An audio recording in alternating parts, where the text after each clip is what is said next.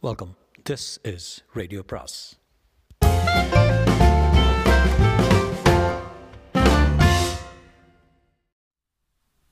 சுஜாதாவின் பதவிக்காக பாகம் பதினான்கு. தன்ராஜ் படித்து காட்டினான்.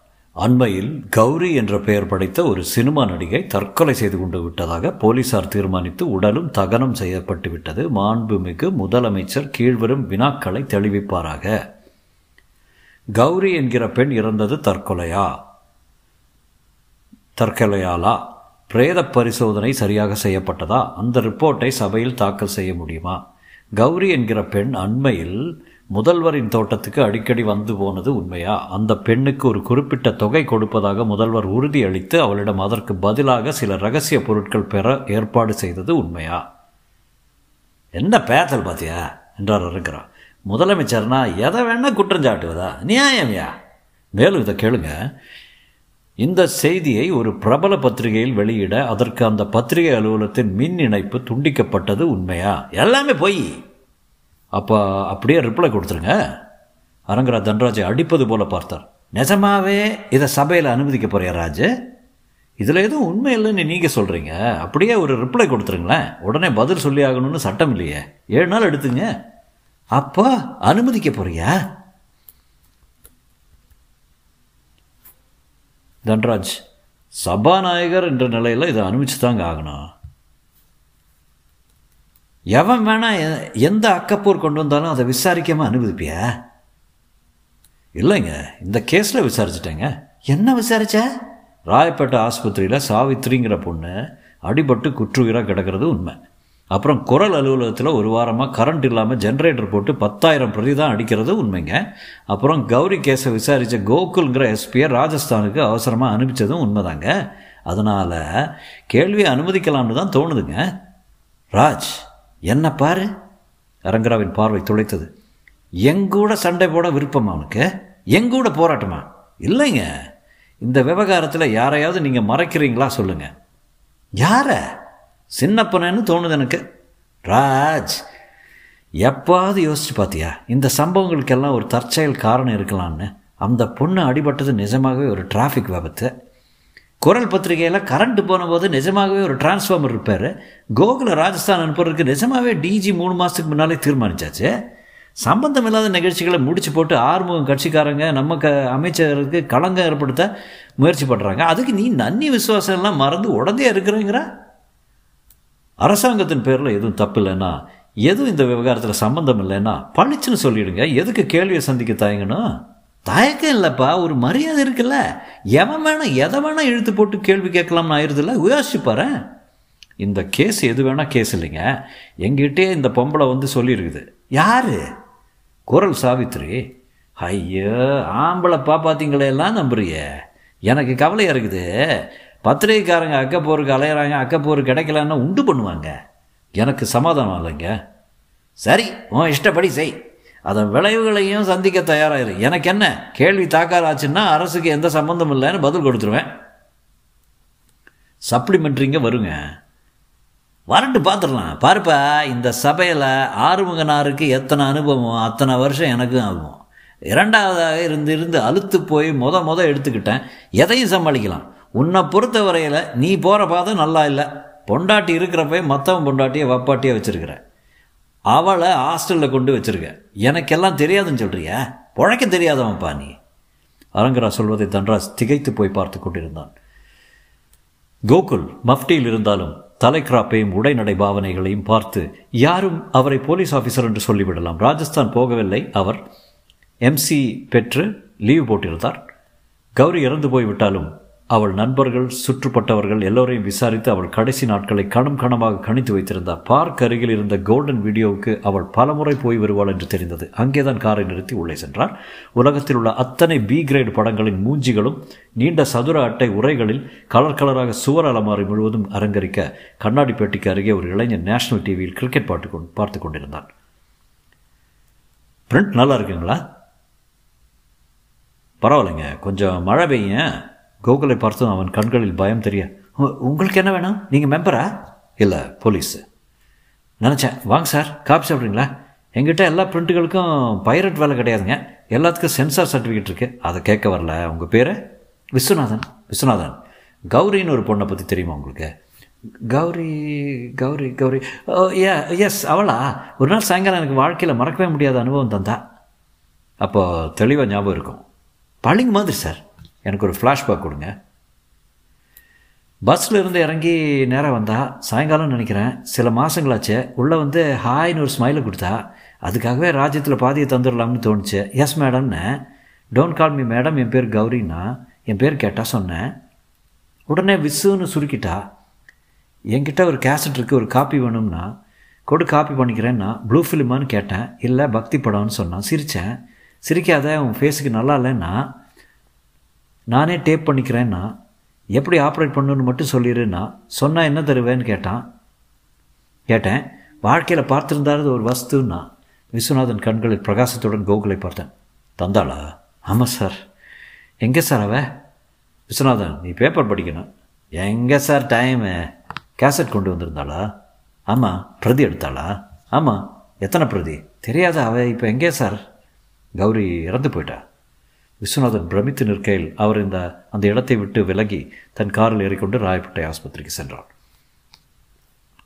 சாவித்ரி கட்டில் உட்கார்ந்திருந்தால் ஜன்னல் அருகில் மலர் கொத்துகள் மாறியிருந்தன. சாவித்திரியை இன்று துடைத்து அலம்பியிருந்தார்கள்.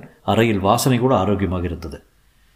Gokul nice to see you எப்படி இருக்கீங்க சாவித்ரி ஐம் பெட்டர் கோகுல். சரி சரி உங்களுக்கு ராஜஸ்தானுக்கு அதெல்லாம் சின்ன விஷயம். நீ பிழைச்சது தான் பெருசு.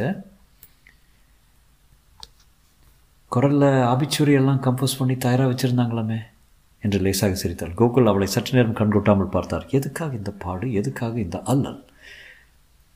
இவங்கெல்லாம் ரொம்ப சின்னவங்க சாவித்திரி. மந்திரிங்க வருவாங்க போவாங்க. கோடம்பாக்கம் பொண்ணுங்க வார வாரம் செத்துக்கிட்டு தான் இருப்பாங்க. அதுக்காக போய் நம்ம உயிரை கொடுக்கறது பைத்தியக்காரத்தனம். ஏதோ நாட்டுக்கு உலக சமாதானத்துக்கு இப்படின்னா சரி. நாலு பேர் பேசுவாவது பேசுவாங்க. அது கூட எனக்கு இன்னும் பூரா கன்வின்ஸ் ஆகலை. எல்லாம் ட்ரீம் போல் இருக்கே. போதும் சாவித்ரி சாவித்ரி அவரை மெதுவாக கண்களை நிமிர்த்தி பார்த்தாள்.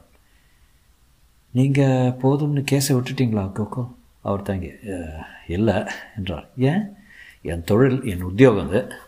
உண்மையை கண்டுபிடிக்க முதலாளி எனக்கு சம்பளம் தராரு. ஒரு ஒப்பந்தம் மாதிரி. கொடுத்த காசுக்கு உண்மையை உழைக்க வேண்டாமா? வினோதமான லாஜிக்கு நான் மயக்கமான அப்புறம் நடந்த கதை சுருக்க சொல்லுங்கள் பிளாக்மெயில் பண்ணியிருக்கா கௌரி. யாரை? யாருங்கிறது சரியாக தெரியல. என்ன பிளாக்மெயிலு வீடியோ கேசட்டு தானே போய் கோல்டன் வீடியோவில் பிரதி எடுத்திருக்கா? ஓ my God it is so interesting ஆஸ்பத்திரியில் உட்கார்ந்துக்கிட்டு என்ன செய்துட்ருக்கேன் என்று சாவித்ரி புறப்பட நர்ஸ் அவளை கடிந்து கொண்டு என்ன சாவித்ரி இப்படி செய்யறது?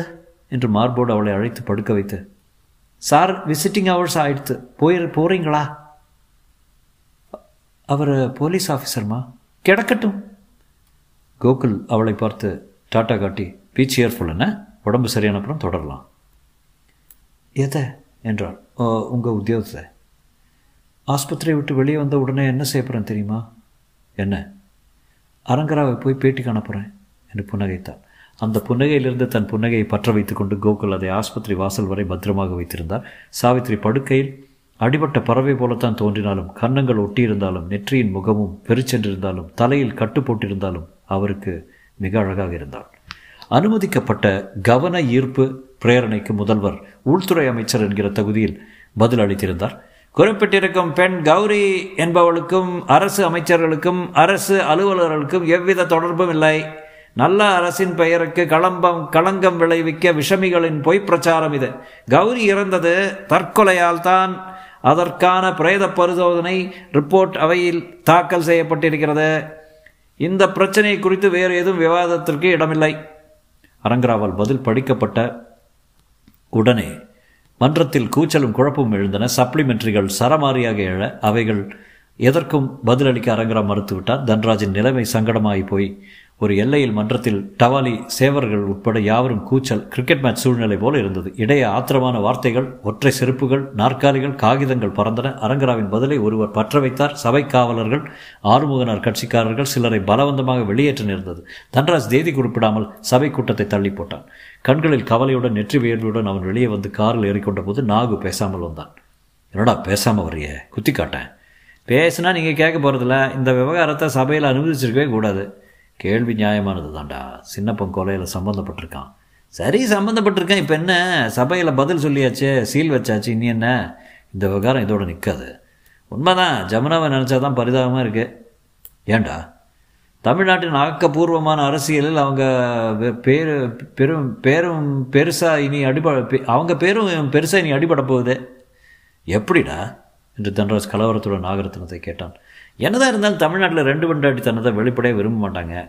யார் ரெண்டு கல்யாணத்தை பற்றி பேசுனா? அரசியல் காதல் அதை சொல்கிறேன் இதில் எதையாவது நீங்கள் தியாகம் பண்ணி தான் ஆகணும். அவனை மௌனமாக ஊடுருவ பார்த்தான். கார் ஹோட்டலுக்கு வந்து சேர திலகவதி வாயிலில் இருந்த நகைக்கடையில் வேடிக்கை பார்த்து கொண்டிருந்தான்.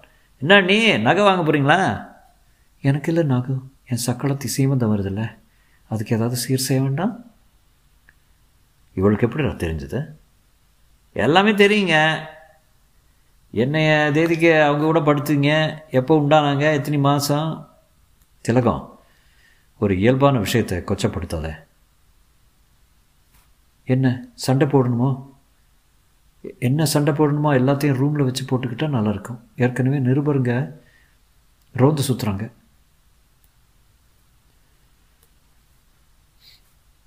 எல்லாரையும் கூப்பிடுங்க. நானும் நான் இவரை விவாகரத்து பண்ண போகிறத சொல்லிடுறேன். திலகம் வரியா அங்கே போகலாம் அங்கே பேசலாம். அவள் எந்த ரூமில் தங்கியிருக்கான்னு சொல்கிறீங்களா திலகம்! அறைக்கு வந்ததும் அவள் எரிமலை போல வெடிப்பாள் என்று எதிர்பார்த்தான். மாறாக அவள் விசித்து அழ ஆரம்பித்தாள். வேண்டாங்க. வீராப்பா சொல்லிட்டேனே தவிர உங்களை விட்டால் யாரும் இல்லைங்க. எக்கச்சக்கமாக எதுவும் செய்திடாதீங்க தெரியுதுல்ல. ஏன் சும்மா கிடந்து கூச்சல் போடுற? ஆற்று ஆற்று போகுதுங்க. எங்கிட்ட என்ன குறைன்னு? ஒரு சிம்பிளான விஷயத்தை பெருசுப்படுத்தாத மற்றவங்க சொல்கிறதெல்லாம் கேட்காத. உண்மை என்னன்னு சொல்கிறேன் கோவிந்தராவை நமக்காக ஒரு பார்ட்டி ஏற்பாடை பண்ண பார்ட்டி ஏற்பாடு பண்ண கொண்டாந்துருக்கான் நாகு நாகு தன்னிச்சை இதெல்லாம் செய்ய மாட்டாங்க. சரி நான் தான் சொன்னேன். பழைய விசுவாசத்துக்காக கருணைக்காக. இப்போ என்ன ஆயிடுத்து? உன் பதவி உன் ஸ்தானம் உன் அந்தஸ்து இதில் எந்த விதமான குறையும் வரப்போகிறது இல்லையே. அப்போன்னா அவளையும் கூட்டி வச்சுக்க போகிறீங்களா வளராத அப்படி யார் சொன்னா அவங்க ஏழைங்க ஒரு ஏழைக்கு உதவி செய்யக்கூடாது நாம. வைத்திய செலவுக்கு பணம் இல்லாமல் கர்ப்ப காலத்தில் தவிக்கிறப்போ ஒரு மனிதாபிமான செயலாக உதவி செய்யக்கூடாதா? இது அப்படிப்பட்டதாக தெரியல. என்னென்னவோ சொல்லி என்ன போட்டு குழப்புதே ஜனங்கள். அந்த கர்ப்பம் உங்களால் உண்டானதான் அந்த பிள்ளைய எடுத்து நீங்கள் வளர்க்க போகிறீங்களா அப்படியே இருந்தால் தான் என்ன போச்சு இப்போ? அதனால் உன் வாழ்க்கை முறைகளும் சௌகரியங்களும் எந்த விதத்தில் பாதிச்சா சொல்லு? திலகம் பப்ளிக் லைஃப்பில் இருக்கேன் நான்.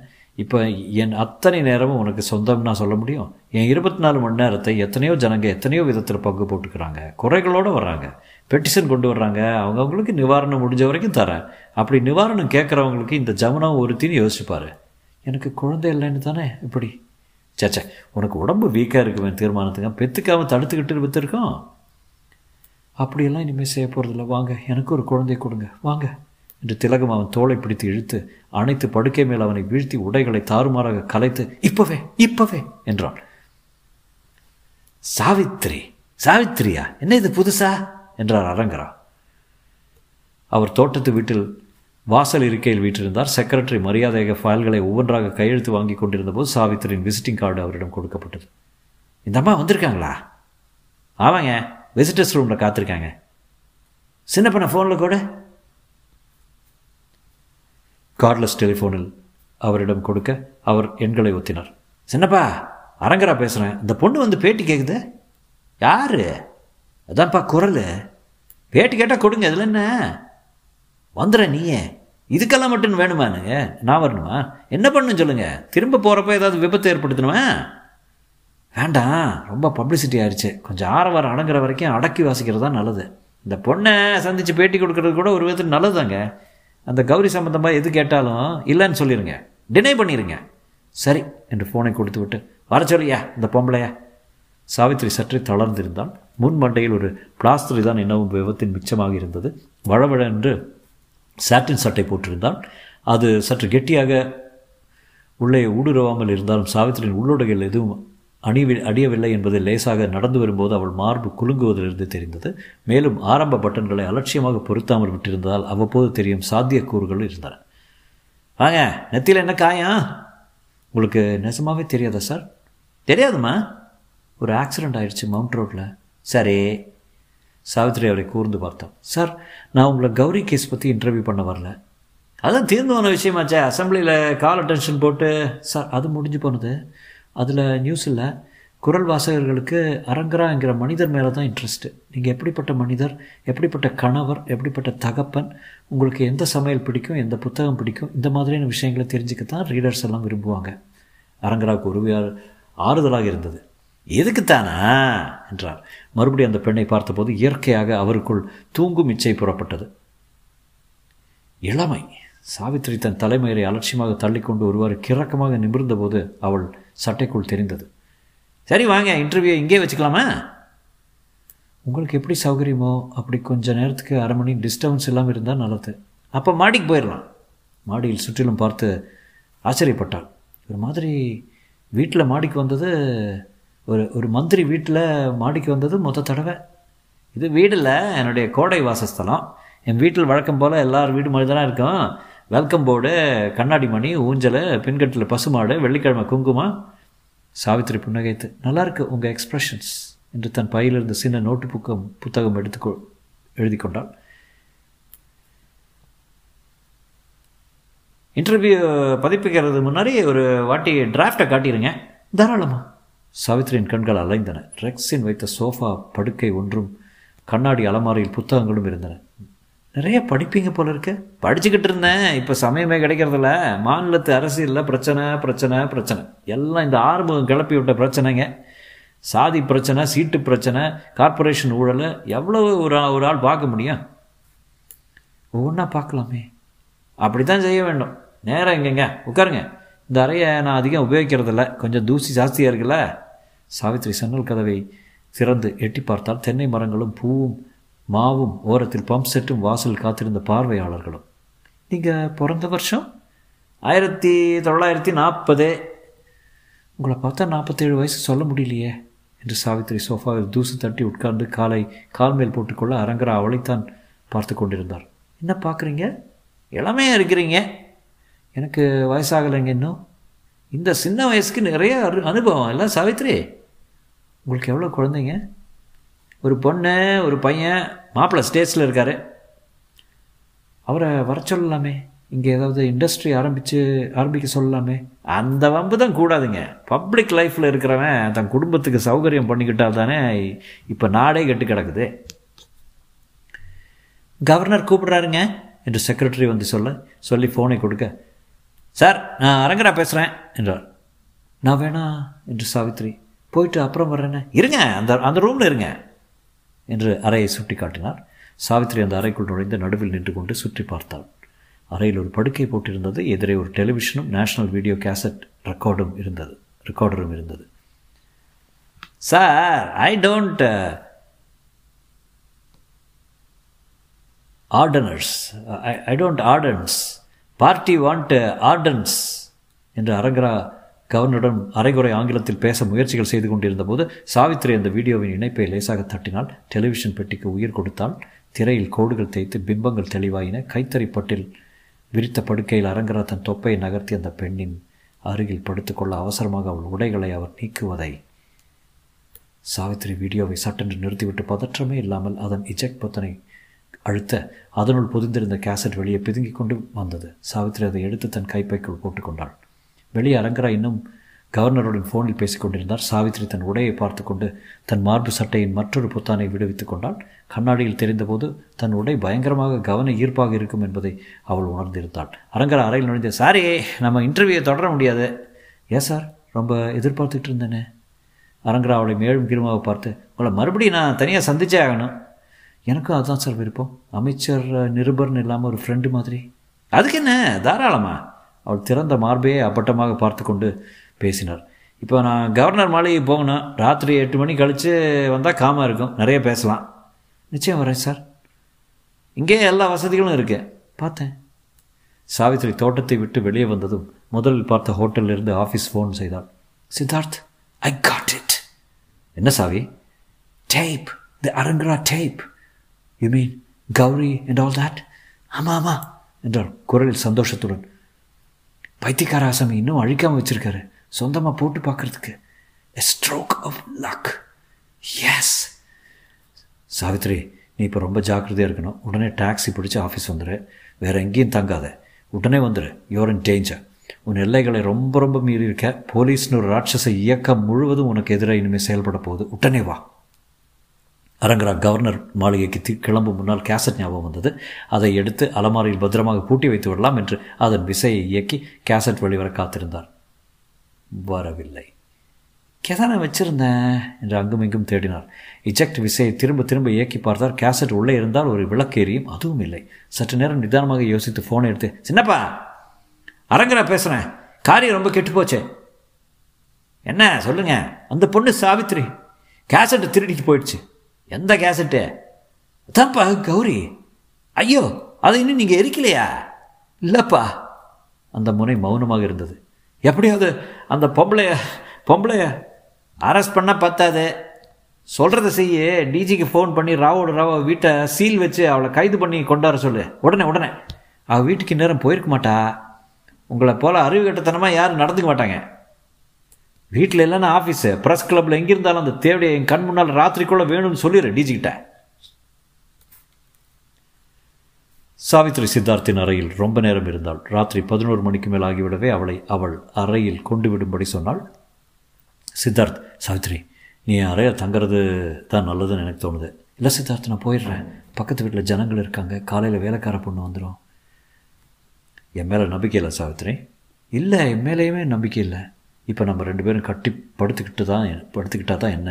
எந்த விதத்தில் யாருக்கு என்ன நஷ்டம்? பாவம் தட்டுக்கிட்டு போயிடுமா அப்படிலாம் சித்தார்த்து சித்தார்த் என்ன தான் மொஃபெட்டில் போனாலும் பத்திரிகையில் எழுதினாலும் ஆம்பளைங்க உலகத்தில் அவங்களுக்கு சமானமான மோதி அடிபட்டாலும் அவளுக்குள்ள நான் இன்னும் உள்ளுக்குள்ளே நான் இன்னும் சம்பிரதாயமான பெண் தான்.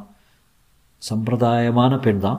என் கன்னித்தன்மையை அனுமதித்த படுக்கையில் தான் இழக்க விரும்புகிறேன் நான் தான் சொன்னேனே உன்னை எப்போ வேணால் கல்யாணம் கட்டிக்க தயார்னு. நான் தயாராக இல்லையே? உனக்கு யார் வேணும்? ரகுவரனா?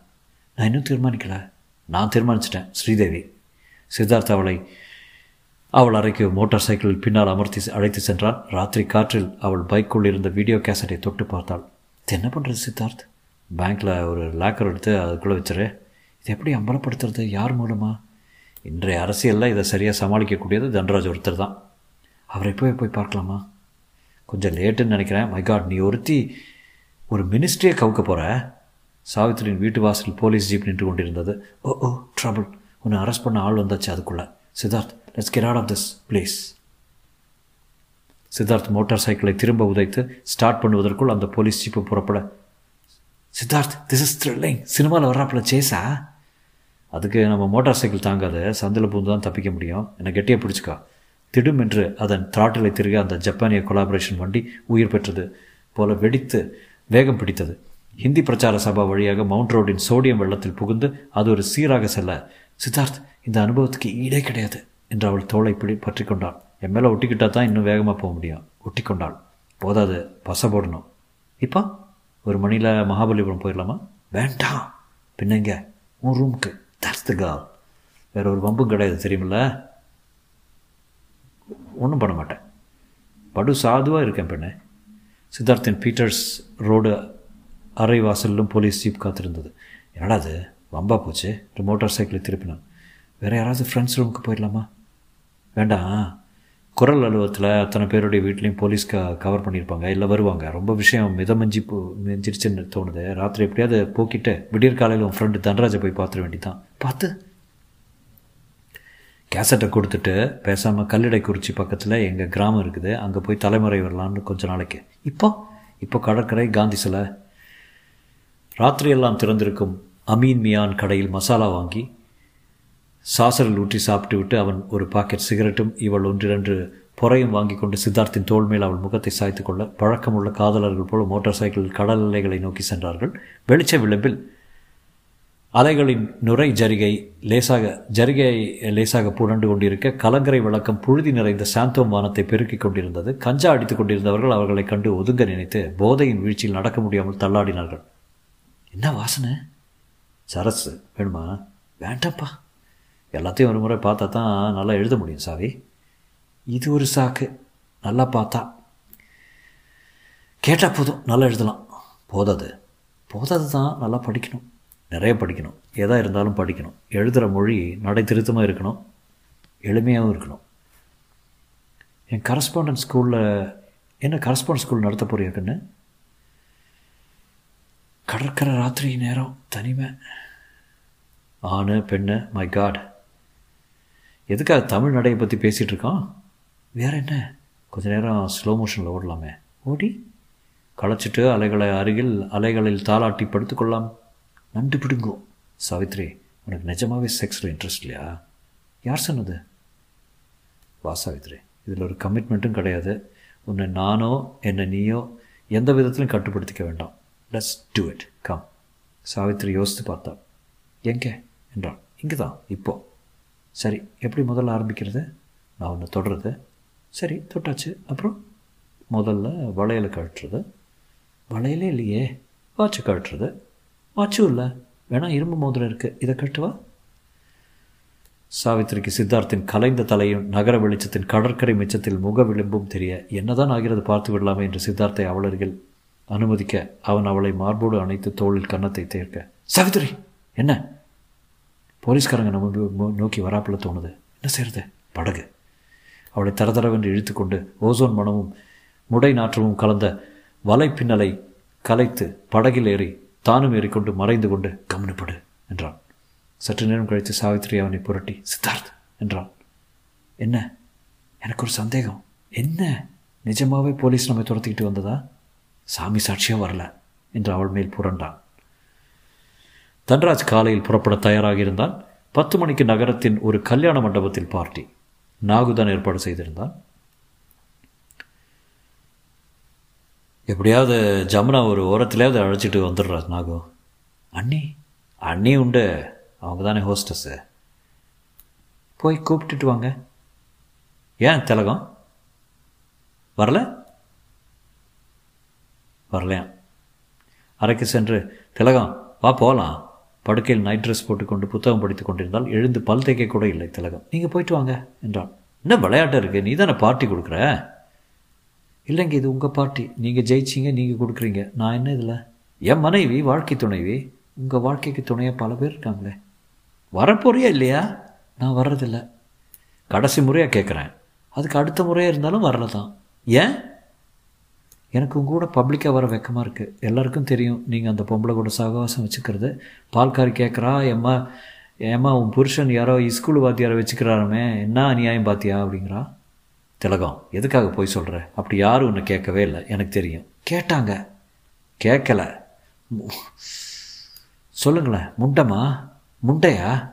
முட்டாள்னு சொல்ல வந்தேன். நான் முட்டாளாக இருந்தால் பரவாயில்ல. அவள் தான் கெட்டிக்காரி இருக்காளே. வெளியூருக்கு ஒரு புருஷன் உள்ளூருக்கு ஒரு புருஷன் அவள் பேச்சை எடுக்காட்டா உனக்கு பொழுது போகாதே. ஆமாம் இடுப்பு வச்ச இடத்துல அடுப்பு வச்சுருக்கா. கிட்டவோ நாயோ நாயேன்னு மூஞ்சியை நக்கிறவங்களெல்லாம் உள்ளே சேர்த்துக்கிட்டாச்சு. என்னை போல் ஒரு பைத்தியக்காரி இருப்பாளா? அப்போ நீ வரல. அட போயா எங்கே போவ நீ? எத்தனை தூரம் போவ நீ? ஒரு நாள் இல்லை ஒரு நாள் சிரிச்சியே சிரிச்சியோ சேலை அவுத்தியோன்னு அவள் பின்னால் போய் அடிபட்டு திரும்பி தான் வரப்போகிறேன் நாகரத்தின் மறைவாசல் மௌனமாக காத்திருந்தான். அவனுக்கும் அத்தனை வார்த்தைகளும் கேட்டிருக்க வேண்டும். வெளியே வந்தவன் சே இவ்வளோ ஒரு பொம்பளையாடா. பொம்பளையாக இருக்கிறதுனால தானே இந்த கேள்வியெல்லாம் வருது? வார்த்தையை பாரு எத்தனை ஆபாசம். கோபங்க இருவரும் நடந்தார்கள். நாகு எப்படியாவது எதையாவது செஞ்சு இதை இவளை இவ அப்பா வீட்டுக்கு அனுப்பிச்சிட்றா. அப்போ தான் நிம்மதி எனக்கு. நாகு எதுக்கு? நானே போயிடுறேன். எனக்கு உண்டான பணத்தை கொடுத்து தொலைச்சிருங்க. எங்கள் அப்பா போட்ட நகைங்கள்லாம் கொடுத்துருங்க. போயிடுறேன் என்றாள் திலகம். மாலையில் ஏற்பாடு செய்கிறேன் வாடா நாகு ஜமுனாவை அழைச்சிட்டு போகிறோம்ல என்று மூர்க்கத்தனமாக சொல்ல ஜன்னல் வழியாக அவர்கள் நடந்து செல்வதை பிரமிப்புடன் பார்த்து கொண்டிருந்த திலகவதி ஹோட்டல் அறையில் இருந்த டெலிஃபோன் புத்தகத்தை எடுத்து ஆறுமுகனாரின் எண்ணை தேடினாள். அரங்கில் அறநூறு பேர் கூடி கலகலவென்று இருந்தது. கோவிந்தராவ் வெள்ளை வெளையர் என்று புஷ் புஷ் ஷர்ட்டும் பைஜாமா பேண்ட்டு பேண்டா என்று சொல்ல முடியாதபடி மையமான ஒரு வஸ்திரமும் அணிந்து சர்வர்களிடையே ஊடாடி கார்வார் பண்ணி கொண்டிருந்தான். ஜமுனா கூட்டத்தின் விளிம்பில் தண்ணீர் அண்டாவுக்கு அருகில் நாற்காலி போட்டு உட்கார்ந்திருந்தால் பிரமுகர்கள் பிரமுகர்களோடு பிரமுகர்கள் பிரமுகர்களை பற்றி பேசிக்கொண்டிருக்க அரங்கரா வந்தபோது அத்தனை ஆளரவமும் அடுங்கிவிட அவர் ஒரு பூச்சண்டை தன்ராஜிடம் கொடுத்துவிட்டு நான்கைந்து பளிச்சுக்கு ஃபோட்டோ எடுத்து கொண்டு விட்டு விரைவாக நடந்தார் ஸ்பீக்கருக்கும் சிஎமுக்கும் சரியில்லைங்க இப்போ அந்த மோசனை அலோவ் பண்ணதில் இருந்த சிஎமுக்கு ரொம்ப கோபம். தன்ராஜ் ரொம்ப நாள் தாங்க மாட்டாருங்க. தன்ராஜ் சிஎம்ஐ கார் வரை கொண்டு வந்து விட்டுவிட்டு அவர் கார் புறப்பட்டதும் திரும்ப உள்ளே சென்று முயற்சிப்பது. மிஸ்டர் தன்ராஜ்? திரும்பி பார்த்தது உங்களை எங்கேயோ? சாவித்ரி குரல். ஓ ஞாபகம் வந்துருச்சு. எல்லாம் சரியாக போச்சா? ஐ எம் ஆல்ரைட் நான் உள்ள வாங்க நான் பதவி ஏற்றதுக்கு பாற்றியது இருக்கட்டும் நான் இன்னொரு நாள் சாவகாசமாக வர்றேன். இப்போ எதுக்கு என்ன பார்க்க வந்தீங்க? கூட தனியாக அஞ்சு நிமிஷம் பேச அவகாசம் கிடைக்குமா? பார்ட்டி முடிஞ்சது வாங்களேன் அரை மணி நேரம் ஆயிரும். என்ன விஷயம்னு சொன்னீங்களா? சொன்னீங்கன்னா உங்ககிட்ட ஒரு பொருளை ஒப்படைக்கணும். சரி அதுக்கு என்ன உடனே. இப்போவே கொடுத்துருங்களேன். இந்த கூட்டத்தில் வேணாம்னு தோணுது. தனியாக சந்திச்சா சந்திக்க முடிஞ்சதுன்னா ஒரு ஒரு மூணு நிமிஷம். இட்ஸ் அர்ஜென்ட் ப்ளீஸ் அப்போ ஒரு காரியம் செய்யுங்க. தன்ராஜ் சுற்றிலும் பார்த்தேன் மாடியில் ஒரு அறை இருக்குதுங்க. அங்கே தான் நான் ரெஸ்ட் எடுத்துக்கிறேன். அங்கே போயிருங்க. ஒரு நிமிஷத்தில் வர்றேன். சாவித்ரி அவர்களை வேடிக்கை பார்த்து கொண்டே மாடிப்படி ஏறினால் அத்தனை கூட்டத்தின் மத்தியில் பத்திரமாக உணர்ந்தாள். வெளியே சித்தார்த் காத்திருந்தான். அவள் கைப்பையில் கேசட் இருந்தது. அதை தன்ராஜிடம் கொடுத்துவிட்டு ஒரு வார்த்தை சொல்லிவிட்டு ஓடி வந்து விட வேண்டியதுதான். அவ்வளவுதான். நெருப்பு பற்றட்டும். சாவித்திரி அந்த அறையில் நுழைந்தபோது ஒரு வலுவான கரம் அவள் வாயை பொத்தியது. தொடரும்.